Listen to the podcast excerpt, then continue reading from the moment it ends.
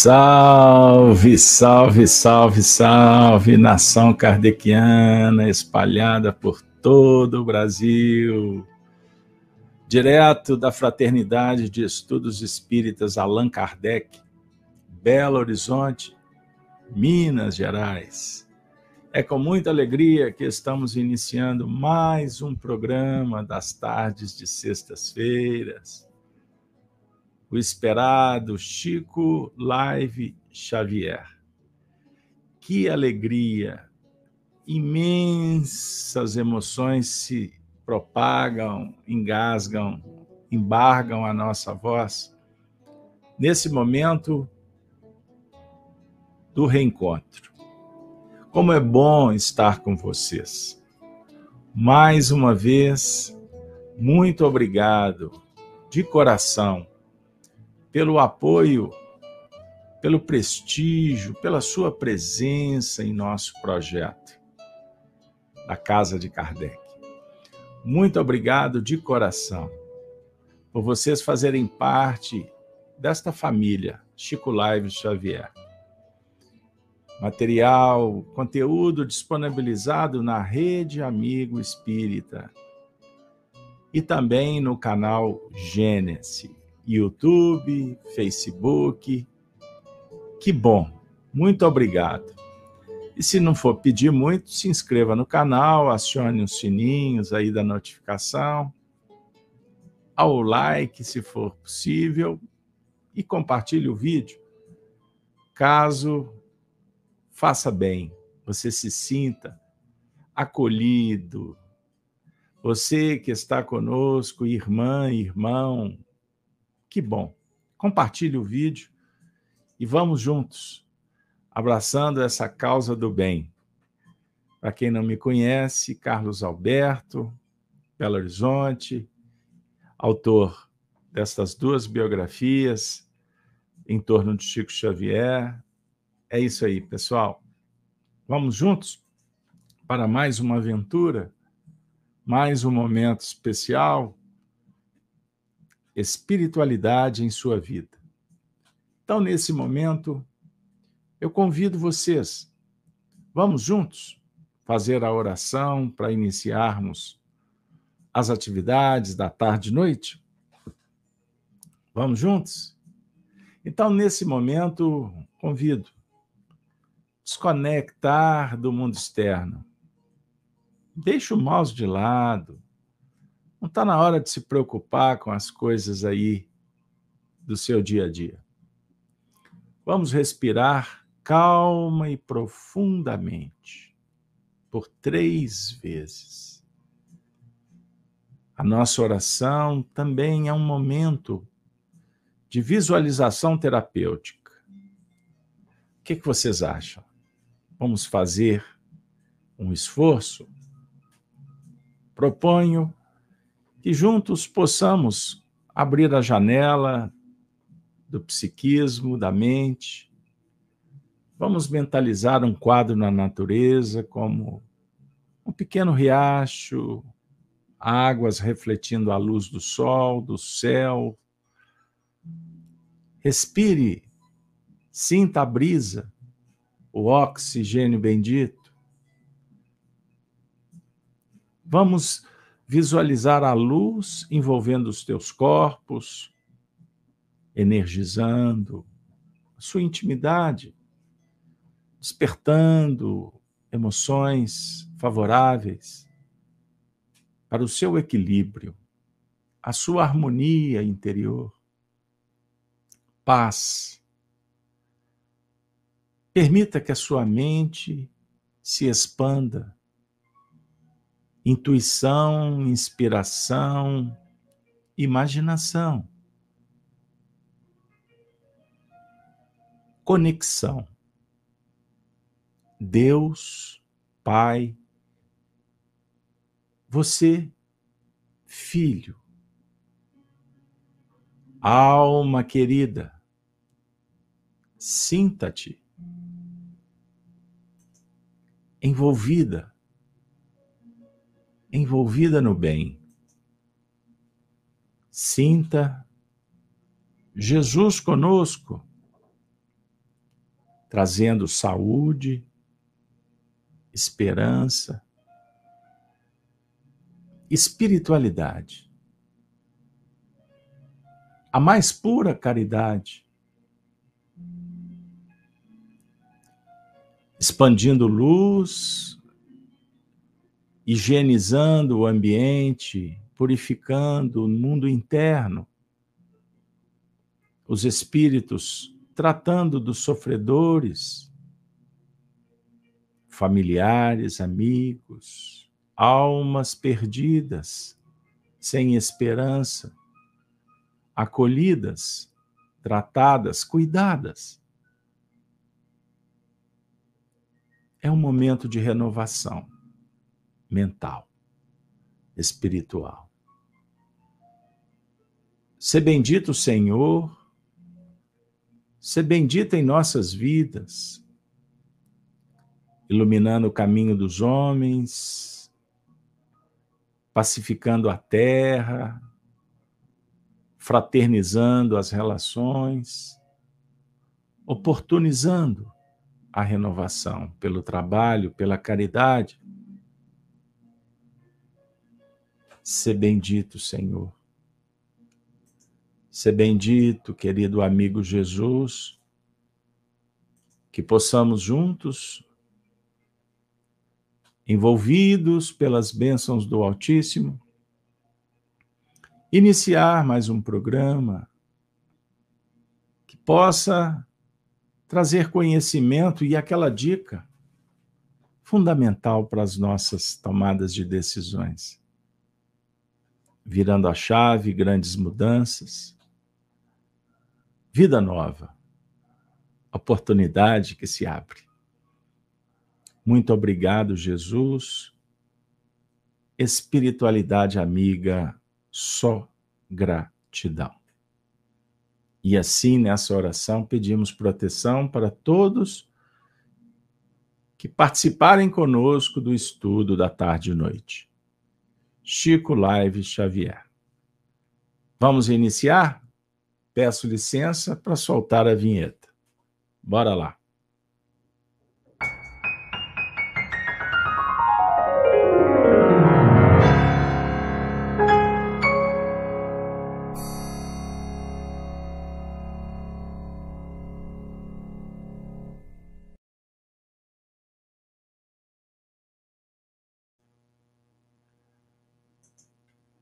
Olá, minha amiga, meu amigo, que alegria!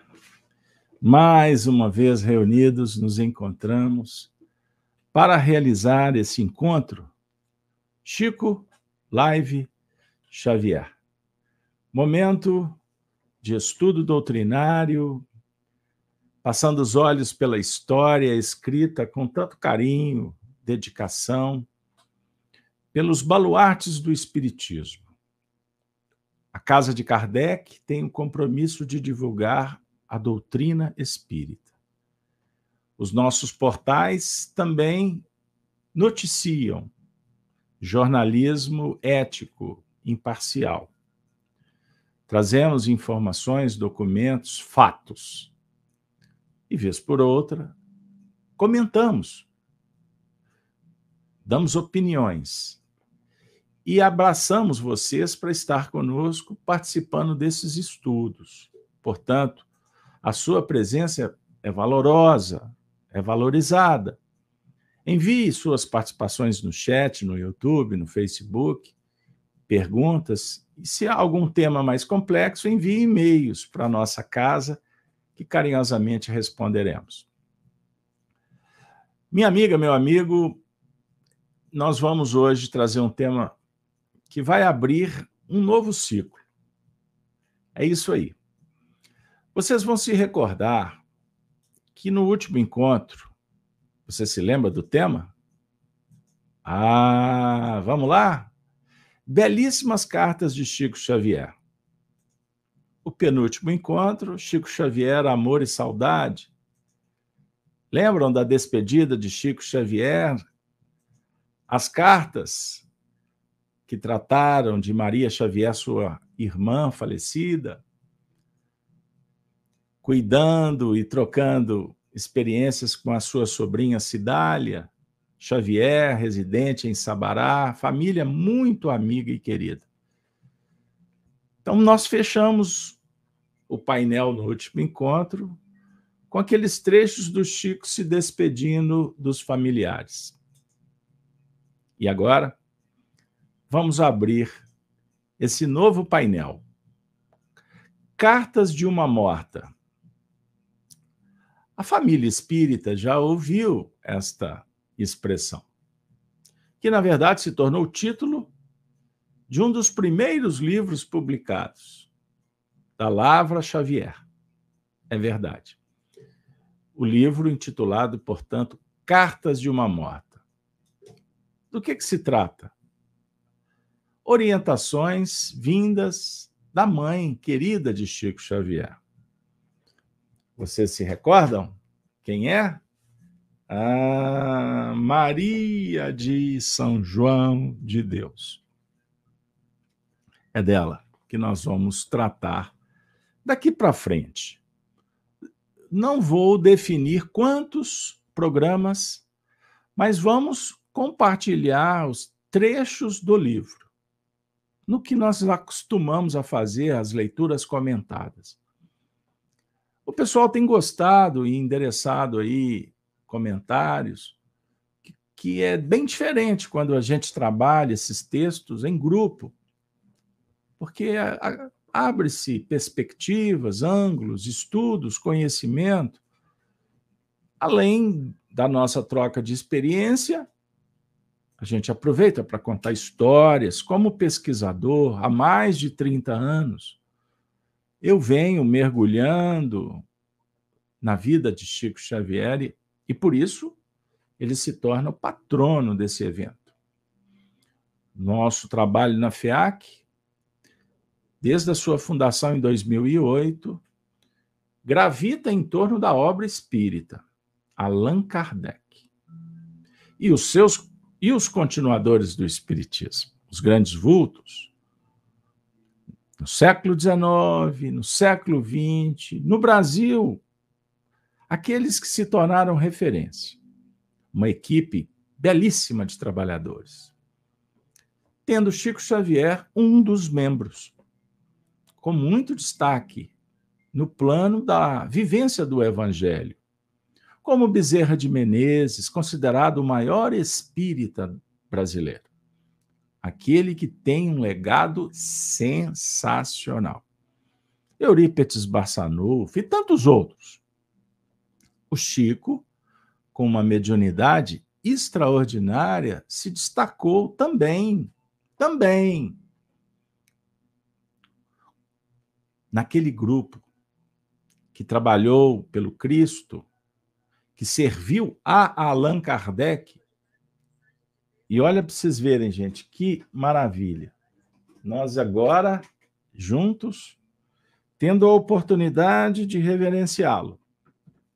tributo e honra a sua memória, os seus feitos, a sua família e também aos espíritos que ele se transformou em embaixador, representante. Então, o nosso trabalho biográfico, ele passa longe da idolatria. E nós somos incentivadores para que outros pesquisadores surjam, para que pessoas mais gabaritadas possam oferecer interpretações quanto ao que nos foi legado. Portanto, qualquer ideia de posse, de busca de autoridade para representá-lo, me desculpem, mas é floreio, fantasioso, vaidoso. Vaidoso, perigoso, ruinoso, ruidoso que dialoga muito mais com as imperfeições, com a incoerência, do que com a legitimidade das virtudes que o Chico tão bem viveu. Humildade, simplicidade. Pois bem, amigos, sem delongas, Maria de São João de Deus. Vamos lembrar, nasceu em 1881 Casou com o senhor João Cândido Xavier em 1894. Vejam só. E desencarnou em 1915, com 34 anos. Vamos, a partir de agora, então, trazer Maria de São João de Deus, Chico Xavier e família. Dando continuidade a essa saga a esse momento tão especial, homenageando essa família querida. Vamos trazer o Chico? Na introdução da obra Cartas de uma Morta, o próprio filho revela quem foi a sua mãe. E nós gostamos muito de ouvir o Chico. Pena que com a minha voz. Mas o Chico disse assim: logo no introito. As páginas que vão ler são de autoria daquela que foi na Terra a minha mãe muito querida. Minha genero, genitora, me perdoe, chamava-se Maria João de Deus. Maria de São João de Deus. O Chico resumiu. E desencarnou nesta cidade em 29 de setembro de 1915. Filha de uma lavadeira humilde de Santa Luzia, do Rio das Velhas. Ela não pôde receber uma educação esmerada mas todos os que a conheceram afirmam que os sentimentos do seu coração substituíram a cultura que lhe faltava. Quando o seu bondoso espírito se comunicou por meu intermédio, pela primeira vez, eu lhe pedi que me contasse as impressões iniciais da sua vida no outro mundo. Recebendo a promessa de que o havia de fazer oportunamente. E há pouco tempo, ela começou a escrever. Por intermédio da minha mediunidade, estas cartas que vão ler. Eu contava cinco anos de idade. Quando minha mãe desencarnou. Mas, mesmo assim, nunca pude esquecê-la. E ultimamente, graças ao Espiritismo, ouço a sua voz. Comunico-me com ela e, ao seu espírito generoso, devo os melhores instantes de consolo espiritual da minha vida. Aí estão, minha mãe, as tuas páginas. Elas vão ser vendidas em benefício das orfanzinhas, conforme ela pediu. Deus permita que os pequeninos que sofrem recebam um conforto em teu nome. E que a misericórdia divina te auxilie, multiplicando as tuas luzes na vida espiritual. Francisco Cândido Xavier. 25 de junho de 1935. Há exatos 87 anos. Chico escreve essa página. E nesse momento,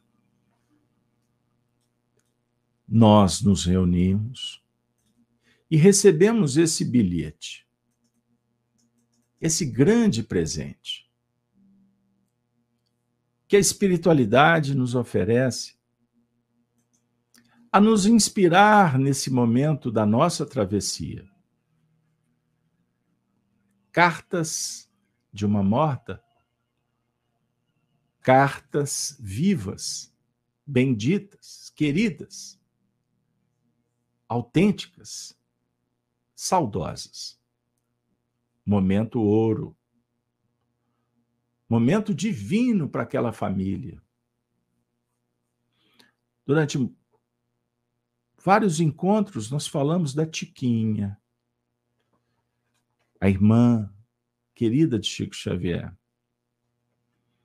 A primeira filha, ou de Maria João de Deus e João Cândido, foi a Bita. Ela nasceu em 1894, praticamente um ano do casamento dos pais. E ali começou a chegada de uma página luminosa que foi escrita na história do Brasil. Todas são luz, oportunidades sagradas. Pois cada família, cada cidadão, cada brasileiro reencarna com um objetivo traçado no mundo espiritual. Aleatório, por acaso. Na verdade, é uma tentativa de explicar o inexplicável. É o menor esforço quando ignoramos. Diferentemente, quando informados, conscientes, afirmamos, testemunhamos, e tudo que acontece na vida está debaixo de uma lei sagrada universal a lei do amor, da oportunidade, da criação, a liberdade, das escolhas, do aprendizado, das consequências, das provas redentoras, expiações saneadoras, todos mergulhados no mar da vida, encarnados, desencarnados, crianças, jovens, adultos, velhos, os imortais, cada um ocupando a, a posição conquistada dentro das leis do mérito, do esforço, da luta, da batalha, da vitória, da derrota, da alegria, da tristeza, da saúde, da doença, da dor, do prazer, do conhecimento, da ignorância, da luz. A ausência da luz, treva. Como sabemos, não existe frio, e sim ausência de calor. O mal, na verdade, é a ausência do bem. Nós estamos diante de um cenário extraordinário de uma família em que espíritos se comprometeram, todos, sem exceção. Todos vieram para dar as mãos e construir o edifício da fraternidade, seus compromissos morais, espirituais, intelectuais e também contribuindo na ordem divina, no plano social. Eis uma explicação singela para a reencarnação. Na questão 132 do Livro dos Espíritos, Deus vos impõe a reencarnação com o fim de vos fazer progredir. Para uns, expiação, para outros, missão. É certo.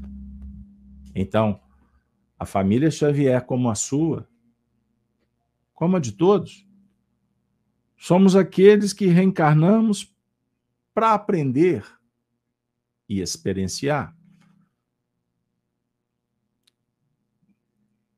Inspirados por canções, por poesia, pela beleza, e desafiado sempre para vivermos situações e superar os nossos limites, desenvolvendo tecnologia, ciência, habilidade, faculdades da alma, sublimando os sentimentos pela vivência das virtudes, desvestindo de imperfeições egóicas, egoísmo, orgulho, vaidade, etc., em contato com aqueles que sabem mais, professores, sacerdotes, almas queridas que vêm ao encontro ajudar o discípulo, todos os aprendizes.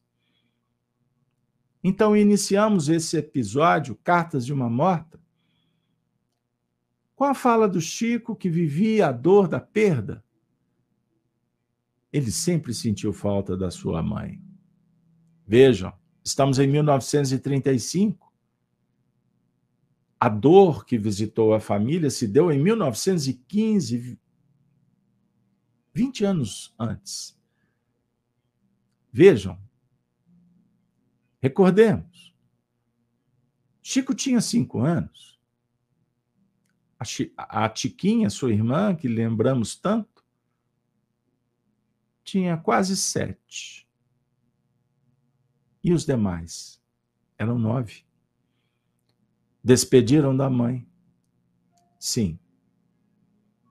Aquele garoto, como outros, tiveram que sair da convivência dos irmãos e do pai, porque o seu João Cândido não deu conta de criar nove. Aí você sabe o que aconteceu com Chico. Foi para casa da dona Rita de Cássia, Felizardo. Ela e seu marido eram padrinhos do Chico. E ali ele foi viver um calvário. Um dia a gente conta, se vocês não conhecem. Mas Maria João de Deus dialogou com o filho naquele tempo, falava para ele ter esperança. Ela tinha prometido que se alguém falasse com ele que ela teria morrido, que ele não acreditasse, porque ela não ia morrer. E ela cumpriu a promessa quando disse para o garoto, quando em vida, que voltaria. Ela só iria ficar ausente um tempo. E ela voltou. Voltou em espírito. E continuaram os seus desafios, Maria João de Deus. O viúvo, os filhos, órfãos. Até que a providência divina encaminhou uma outra mãe senhor João Cândido casa pela segunda vez com Cidália Batista. O espírito da mãe falou para o garoto para que ele não temesse, porque um anjo bom viria socorrê-lo. E foi o que aconteceu algum tempo depois com esse casamento. E eu não me canso de repetir. Sabe qual foi a condição que a, que a Cidália, a moça, impôs para aceitar o convite de casamento do pai dos nove filhos de Maria, a mulher morta? Que o seu João Cândido trouxesse aqueles filhos que estavam separados de volta. Ela só casaria com ele se ela pudesse cuidar dos nove filhos da outra esposa, da primeira, aquela que era a referência dos nove. Gente, eu já falei desse tema inúmeras vezes, nos mais diversos lugares, centros espíritas, lives, vídeos, entrevistas. Me recordo quando estava lançando o livro Chico Diálogos e Recordações na sede da editora O Clarim, em Matão. Contei essa página. Ressignifiquei. Porque é um dos momentos mais extraordinários da vida dessa família. Ato, decisão, escolha. Rara nos nossos tempos confusos mas essa mulher, Cidália Xavier. Cidália Batista, depois Xavier. Eu caso com você, João, se você reunir os meninos de novo. Ela estava sob a inspiração do alto, mas por certo era uma alma gigante. Com isso, eu gostaria de dizer eu não vou me cansar jamais de lembrar do senhor Francisco Cândido Xavier, reverenciando seus feitos, a sua lisura, sua honra, a sua dignidade, a sua candura, mas a sua firmeza, porque ele não era ele não era bonzinho. Ele era uma alma boa. Sem me referir aos seus familiares. Aos seus verdadeiros amigos. Como, por exemplo, posso citar Arnaldo Rocha, o seu grande, verdadeiro e o mais próximo amigo. Ele foi confidente o Chico não teve confidentes. Ele confidenciou para pouquíssimos as suas dores os assuntos íntimos, como podemos citar a dona Nena Galves em São Paulo. E vai se escasseando. E daqui a pouco a gente não lembra de mais ninguém pois não existem. Eles já se foram.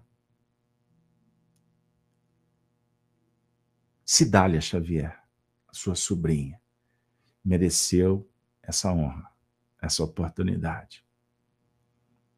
Essa família, meus amigos, recebeu a missão, como você, como todos nós estamos recebendo, que foi dada por Jesus. E eu citarei nesse primeiro encontro, Cartas de uma Morta, o capítulo décimo do Evangelho de Mateus, no seu versículo 38.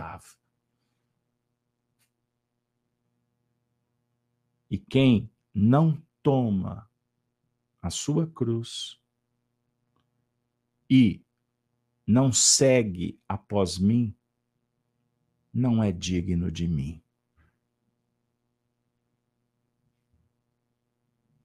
Tomar a cruz, a própria cruz, e seguir após, para não perder o vínculo com as pegadas, com os exemplos, com um modelo de conduta que aperfeiçoa que só Jesus nos oferece com toda a pujança, como o espírito mais puro que aqui esteve, vai procurar a vida e não vai encontrá-la. Então tome a sua cruz.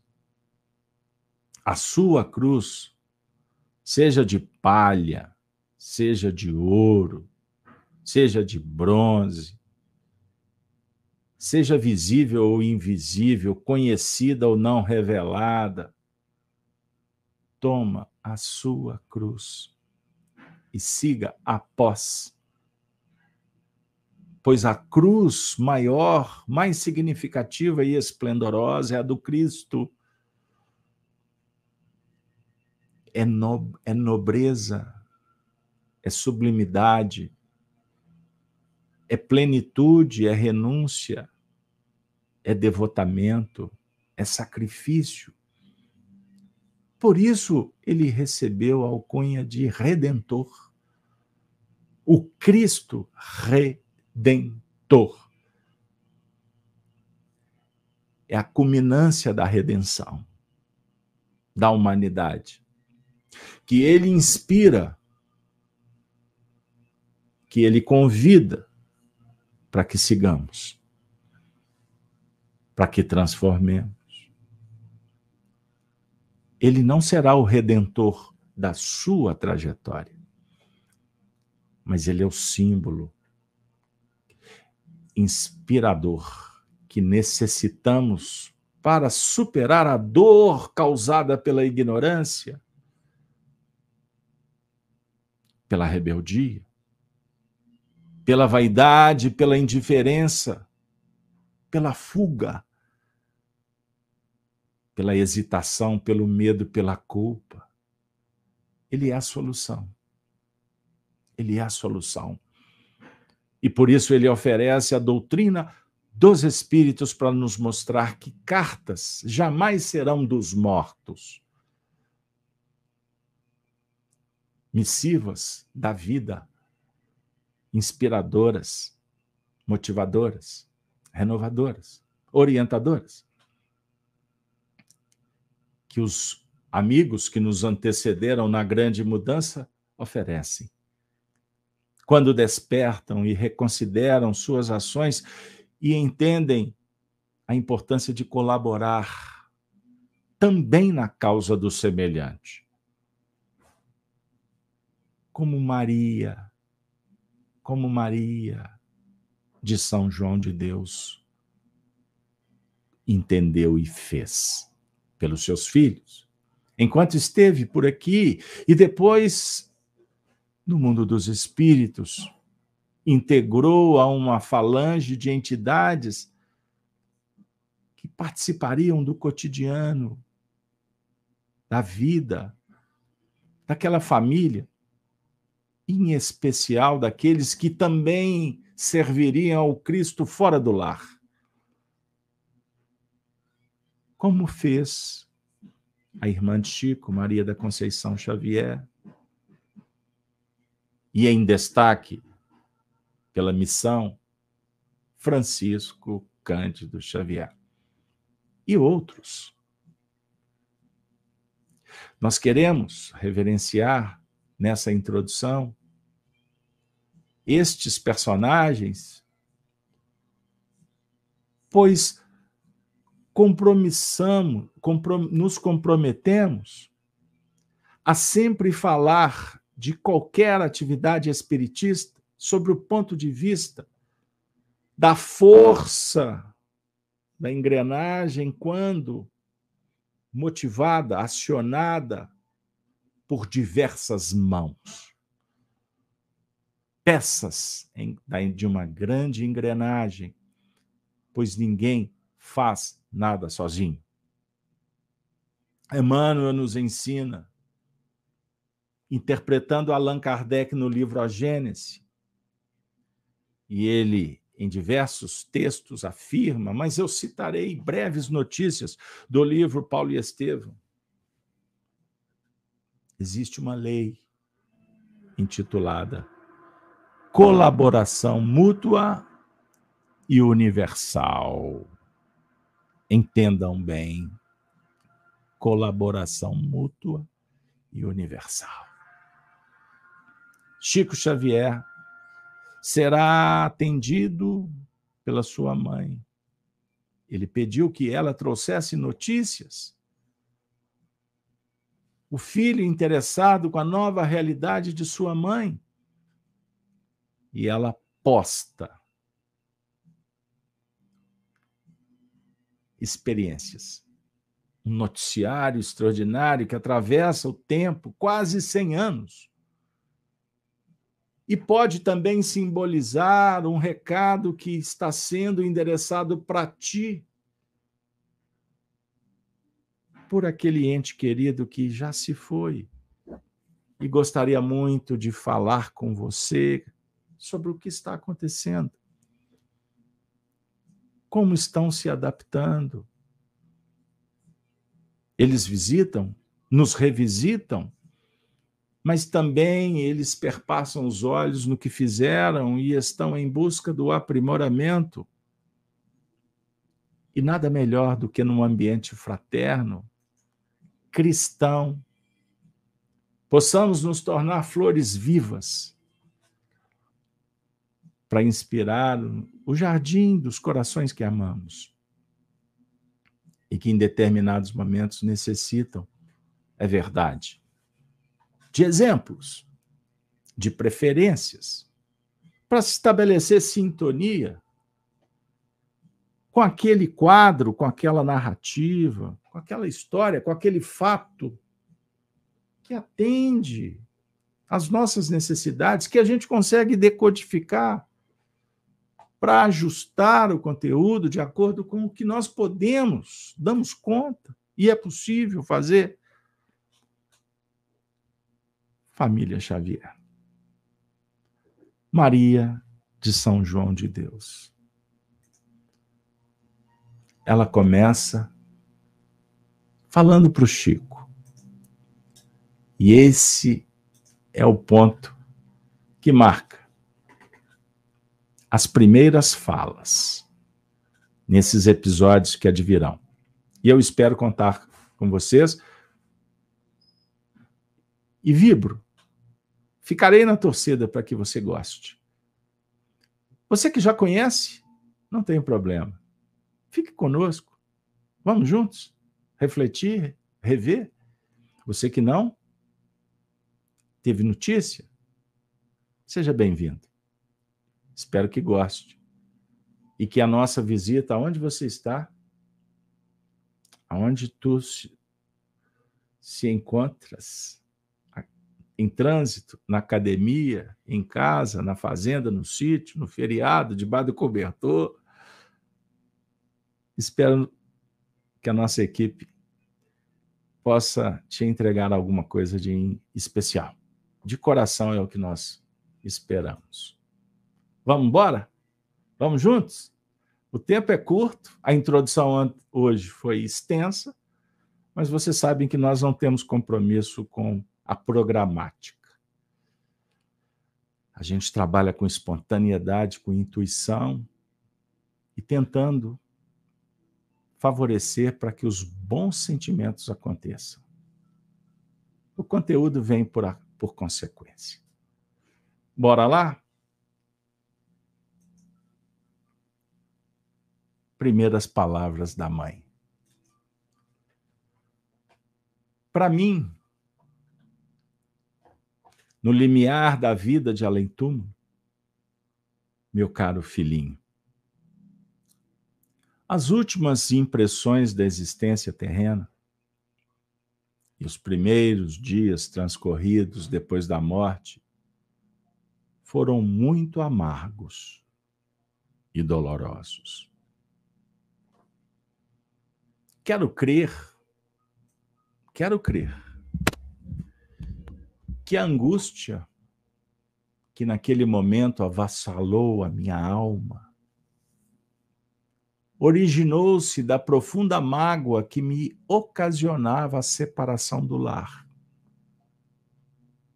e dos afetos familiares. Pois, apesar de crer na imortalidade, sempre enchiam-me de pavor de crer na imortalidade. Sempre enchiam-me de pavor os aparatos da morte. E dentro do catolicismo, que eu professava fervorosamente, atemorizava-me a perspectiva de uma eterna ausência. Lutei enquanto me permitiram as forças físicas contra a influência aniquiladora do meu corpo. Mas foi uma luta singular a que sustentei. Como sói acontecer aos corações maternos, quando periga a tranquilidade dos seus filhos. Unicamente esse amor obrigava-me ao apego à vida. Porque os sofrimentos que já havia experimentado desprendiam-me de todo o prazer que ainda pudesse me advir das coisas terrestres. Que depoimento! A mãe, que apresenta-se como um espírito não apegado às coisas da terra. Ele está dizendo que os laços o desejo de estar perto dos filhos, era, na verdade, a representação do turbilhão de emoções que trouxeram para ela muitas impressões amargosas, dolorosas. Ela não queria estar fora. Ela queria estar junto ela tinha nove filhos para criar. A maioria deles eram adolescentes, crianças. Vejam bem, gente. A filha mais velha tinha próximo de 20 anos. Próximo. E os demais? Chico tinha cinco. Chico não era o mais novo. Entendam isso. Ela era católica, fervorosa, assistia às missas, participava das cerimônias, das procissões, dos eventos ao longo do ano, mas ela sentia pavor, ela tinha medo das, das doutrinas eternas, afastamento, pós-morte, nunca mais. Como assim? O depoimento que vem de um coração de mãe. Que nesse momento toca-nos o coração de uma forma muito especial. Você que já viveu a separação a perda de um ente querido, sabe? Como as reações são inesperadas e cada um vive o luto de uma forma específica. Uns lidam bem por consciência, conhecimento, outros não necessariamente possuem conhecimento, mas têm maturidade emocional, enquanto boa parte das pessoas, a dor avassaladora da perda traz consequências, inclusive, por enfermidades, por desequilíbrios graves emocionais, psíquicos. É isso aí, gente. Nesse caso, uma família pobre, sem recursos, no interior de Minas Gerais, numa cidade que iniciou foi fundada algumas décadas antes. Tudo era novo. Antigamente, Cachoeira das Moças, depois Pedro Leopoldo. Nós estamos no ano de 1915. Belo Horizonte foi fundado fundado em 1908. Para vocês terem uma ideia, tudo muito novo, muita carência, muita ignorância. Mas aquela família estava ali, unida e vivendo a dor da perda de um ente querido. E ela volta para contar como estava sendo, o que aconteceu. Agora ela vai falar dos últimos instantes do tormento corporal. Gente, algumas pessoas têm dificuldade de lidar com esse tema. Preferem mudar de página. Dica: não perca a oportunidade, pois essas experiências podem te ajudar amanhã. Podem nos dar elementos para superar, para trafegar na transição com mais equilíbrio. Ouçamos a nova comunicação. Combati com tenacidade a moléstia que enfraquecia o meu organismo. Porém, chegou o dia em que assinalava o término das minhas possibilidades de resistência. As derradeiras horas me foram de excruciante martírio. E depois de uma jornada repleta de dores violentas, veio a noite interminável da agonia. Reparava que o meu tempo no mundo se escoava dificilmente. Desculpe. Almejando o seu findar como trabalhador sedento e faminto, ávido de repouso.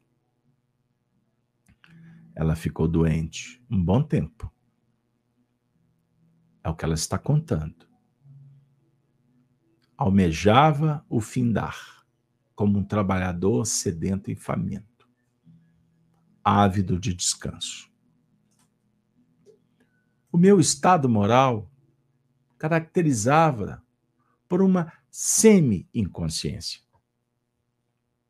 Porque o tormento corporal atuava sobre as minhas ideias, que vagavam desordenadas como se fossem violentamente expulsas do meu cérebro.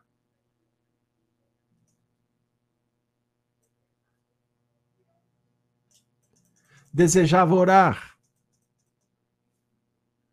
Todavia, os pensamentos não conseguiam obedecer-me. Dispersos pela confusão estabelecida em meu mundo interior, em virtude dos padecimentos que me percorriam os centros da atividade orgânica. E a minha vontade era semelhante a uma voz de comando, totalmente desobedecida por elementos rebeldes e indisciplinados. Hoje, meu filho, sei que naqueles angustiosos momentos, muitos seres se conservavam, embora intangíveis ao meu lado, amparando-me com os seus braços tutelares e compassivos. Porém, não os distinguia. Sentia-me sucumbir lentamente a princípio, gemidos de sofrimento escapavam-se do meu peito torturado, compreendendo a ineficiência dos esforços que fazia para não morrer. Mas tão rude era aquela suprema tentativa de resistência que me abandonei.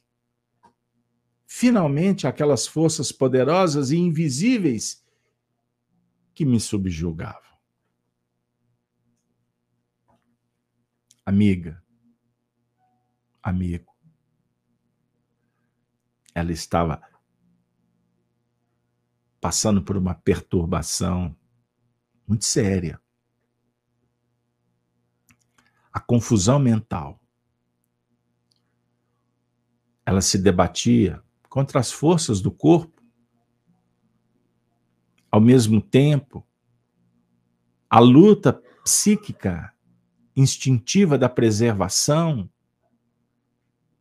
e, ao mesmo tempo, identificando seres invisíveis ao seu lado, ela sentia mãos, apoio, braços tutelando de uma forma compassiva, amorosa. Ela não sabia quem era. Ela não identificava. Mas ela sentia eles presentes. Você já sentiu presenças espirituais em torno? Você já passou por alguma experiência dolorosa num hospital? Já viveu uma quase morte experiência? Quem já passou sabe.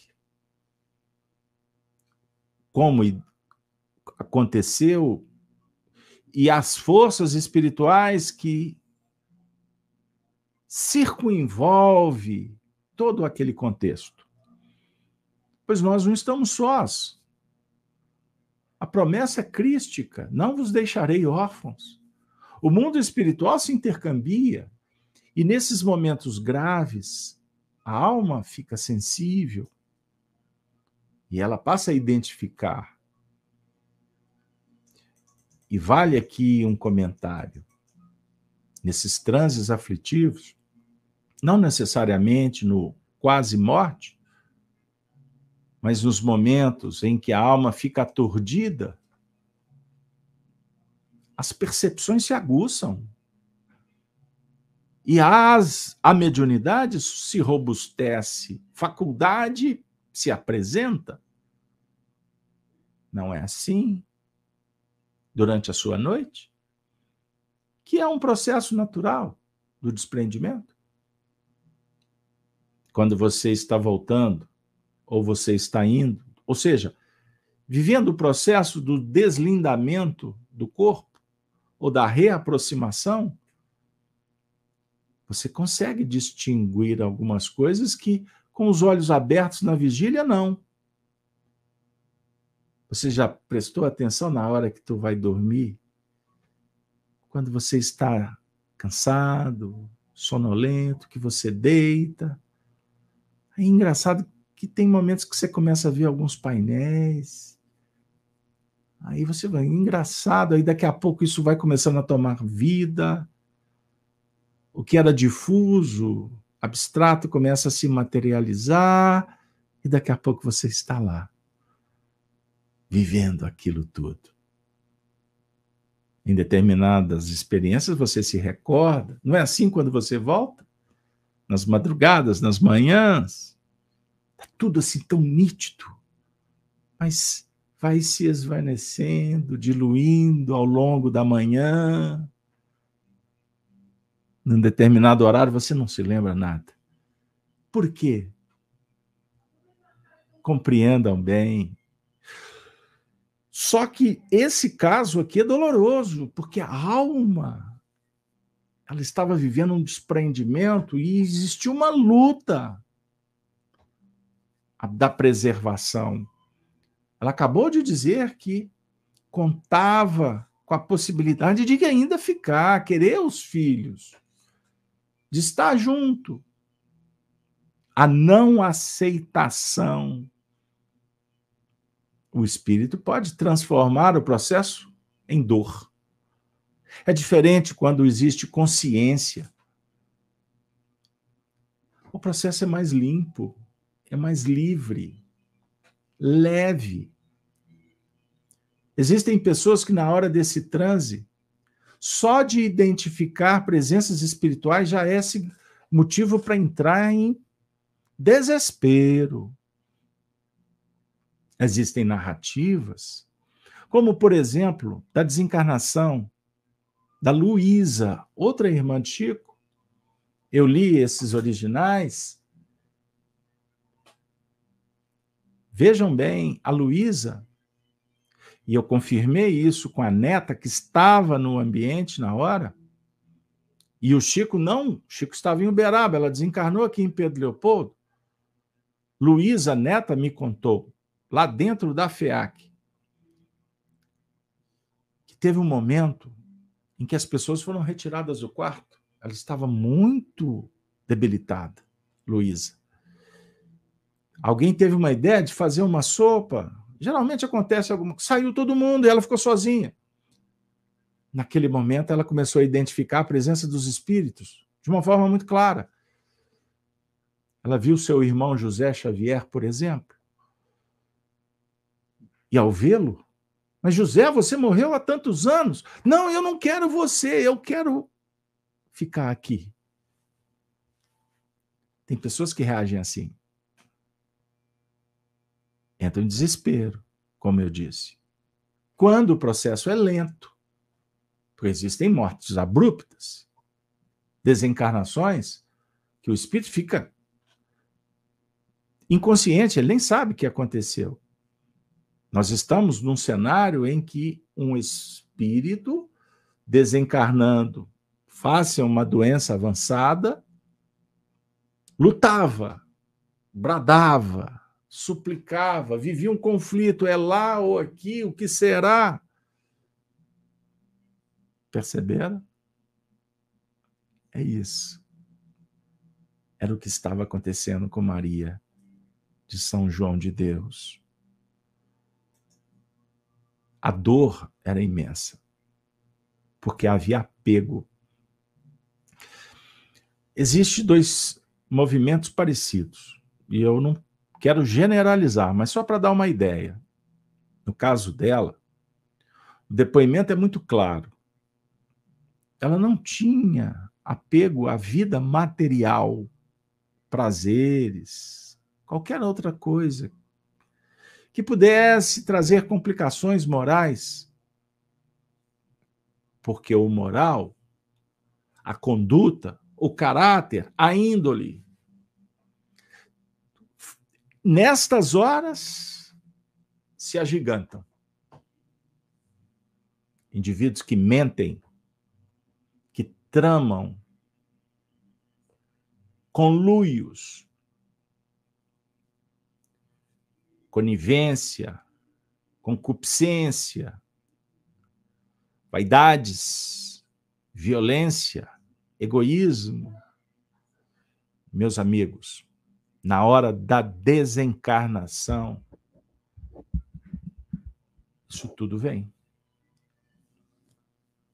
Por isso que nós vamos encontrar o texto que, na Bíblia que diz que para Deus não existe morte, a não ser a morte eterna. Deus é Deus dos vivos. O que, que significa isso, morte eterna? É a morte moral, a queda dos valores. A sensação é de um sofrimento eterno, não que será eterno. O espírito perde noção de tempo e espaço. E ele vai vagar diante do que semeou. Por isso, aqui na Terra, a gente dribla a justiça. É possível? Indultos, descondenações, acontece de tudo por aí. A injustiça da justiça, o fugir do local do crime, mas o espírito sempre volta para enfrentar tudo que fez, todas as suas escolhas. O local. O vale das trevas, o mal, ele é fomentado no nosso dia a dia.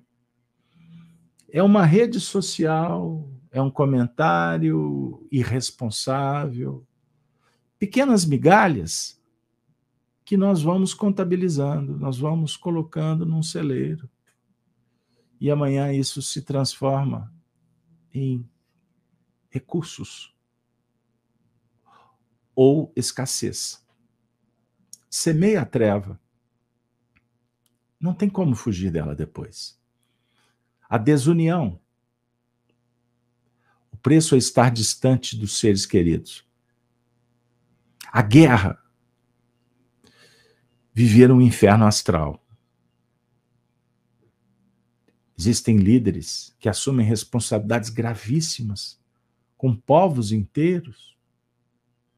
Pensem naquele político que usou usou da boa fé das pessoas, fez populismo por aí, prometeu mundos em fundos e quando chega no, no sistema, que é um sistema materialista, e por mais que se pense que o sistema pode ser mudado, ele só será alterado com a mudança do caráter do povo, que começa pelos indivíduos, a definir que todo o sistema ele funciona na base do interesse pessoal. E não se muda. Uma peça não vai mudar a não ser uma consciência coletiva. Por isso é que Kardec nos ensina que o, o processo da regeneração planetária ele começou, mas religiosos ou precipitados analistas espíritas, por exemplo, que são aqueles que têm mais informação, querem que isso aconteça de uma hora para outra, de uma forma escatológica, com influência de ET, com o um mundo que vai balançar, que vai acontecer mundos e fundos.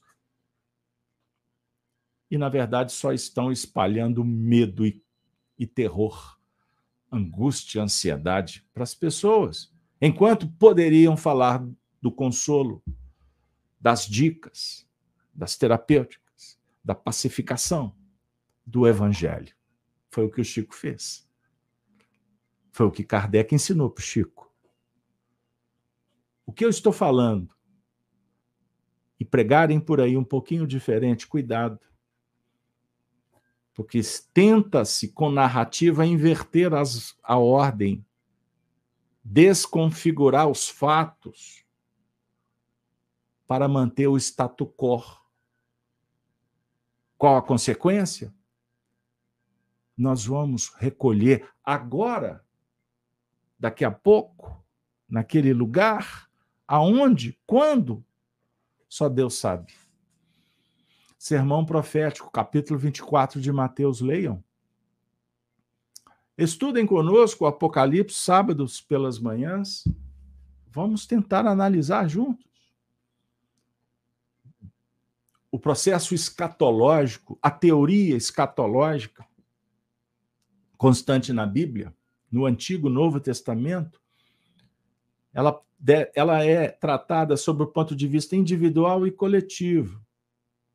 Mas por inabilidade, por falta, por falta de conhecimento que o Espiritismo hoje nos oferece, nós tendemos a querer trabalhar em nível finalístico e a evolução é eterna Questão 262 do Livro dos Espíritos: Deus não apressa a expiação, ela é concebida, ela é descoberta, ela brota de cada um no tempo oportuno. O despertar da consciência é uma das manifestações mais extraordinárias da evolução, e isso não acontece por um software que você implantou no computador, que, diga-se de passagem, muitos querem que você seja dependente. Quanto mais dependente, melhor para o sistema materialista. Então, as religiões antigas heteronomas propunham que você tivesse medo do inferno, da morte. Que não tivesse informações quanto à imortalidade, o reino dos céus, dos imortais, do contato com os espíritos. Tudo isso vai caindo por terra, porque chegou a hora do vamos ver, do olhar de frente. Nada que está oculto vai permanecer oculto. Que está debaixo do tapete vai continuar sujo por lá alguém vai levantar o tapete. Tomara que não seja a gente. O tapete do outro. O seu te compete. Você se conhecer. Filosofia, conheça a ti mesmo. Domina a ti mesmo. Transforma a ti mesmo. Agora, muitos querem promover a doença, as dificuldades, no outro se torna um escândalo para manter o quê? A segurança, o bem-estar na hora da morte. Tudo isso perde o sentido, pois estaremos diante da mais pura verdade. A consciência. O código moral de leis está esculpido na sua consciência. Eis o motivo que temos que reencarnar e desencarnar tantas quantas forem necessárias estas experiências. Até que ouçamos a voz do pastor que está nos alertando para ter uma vida mais qualificada, digna, nobre, do puro, mais puro, linho, leve, a seda maravilhosa da nossa tessitura espiritual, os nossos corpos se façam luminosos. Corpos luminosos é deixar pelo caminho imperfeições. Você ser humano, não é você ser anjo. Como espíritas que insistem em manter os seus ranços de religiões antigas e querem implantar confusão no nosso meio, dificultando o acesso a coisa simples, mas fundamental para nossa sobrevivência espiritual. Não complica, simplifica, qualifica a sua vida agora que a sua fé, que a sua fidelidade, fé do FIDE, seja fiel a um compromisso que você assumiu. Ser perfeito. Não dê ouvido. Não dê ouvido ao que te, ao que te persegue, ao que te calunia, ao que apupa, ao que dilacera não para a sua evolução para ficar juntando caco do amor que já quebrou, como afirmara o poeta, prestando atenção do que falam de você, se você está sendo aceito.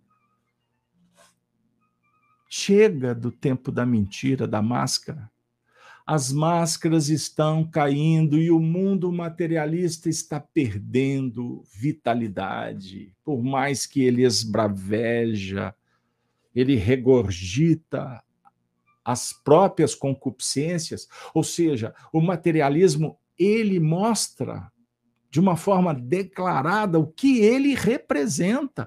Ele é contraditório. Ele é confuso. Ele mata, ele sangra, ele te dá poder, mas depois ele toma. Ele te promete depois não cumpre. Ele coloca aquela veste, aquela veste das incongruências, das vaidades, das togas, dos mantos para esconder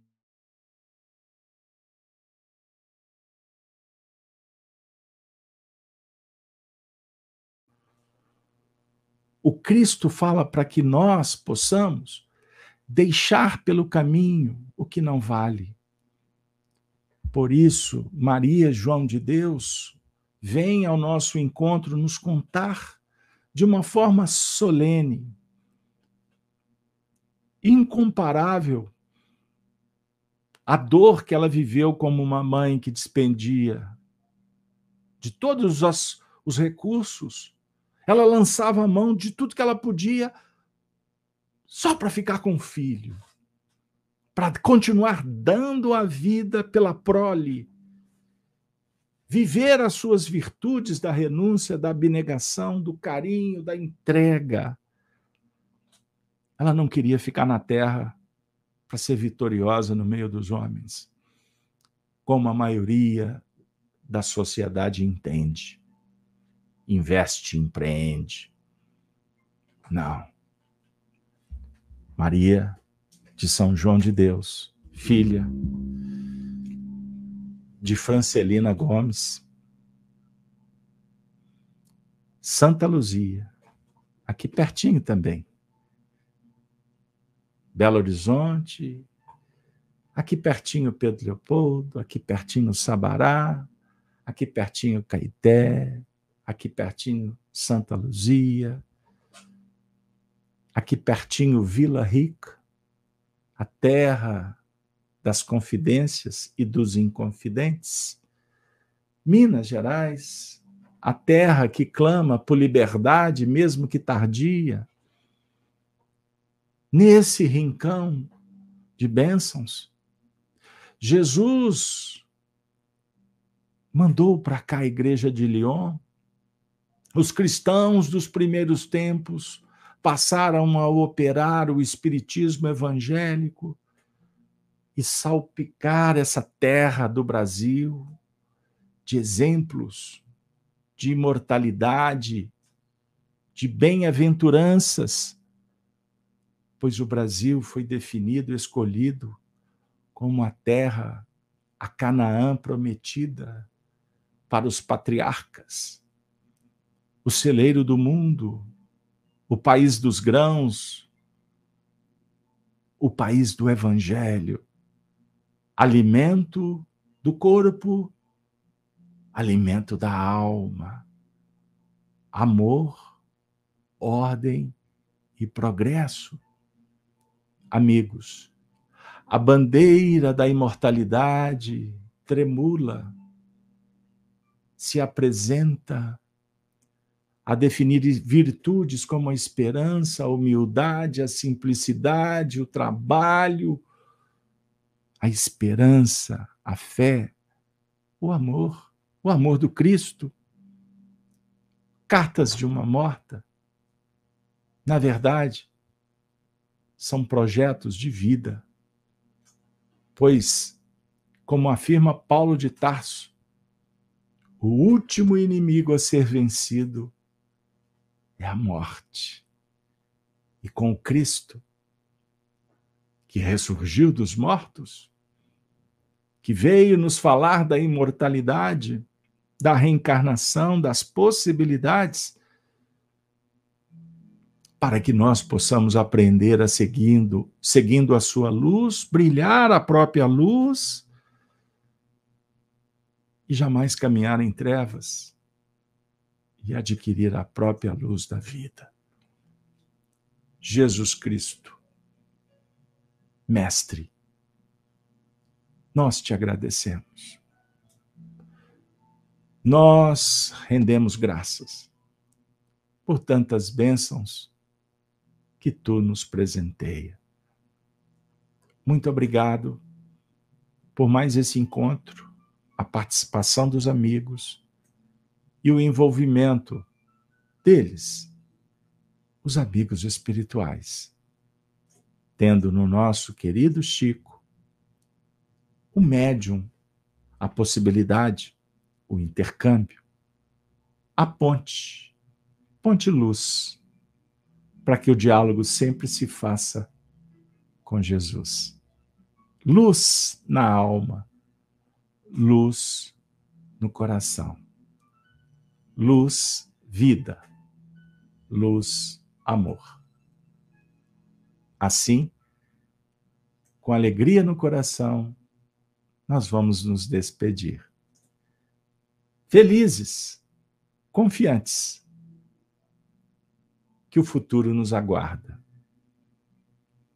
Que possamos escrevê-lo a partir de agora. A saudação dos cristãos dos primeiros tempos. Vamos recordar para despedir, dizendo: Ave Cristo. Os que vão viver para sempre te glorificam e saúdam. Os que aspiram à glória de servir em teu nome te glorificam e saúdam. Ave Cristo. Até o próximo programa. Chico Live Xavier. Semana que vem nós vamos dar continuidade ao temário Cartas de uma Morta. A mãe que volta para consolar os seus rebentos. Aproveito para convidá-los. Amanhã é sábado, 7h30. Venha participar conosco do estudo do Apocalipse. Valeu! Um beijo, um abraço. Fiquem com Deus, fiquem em paz em segurança.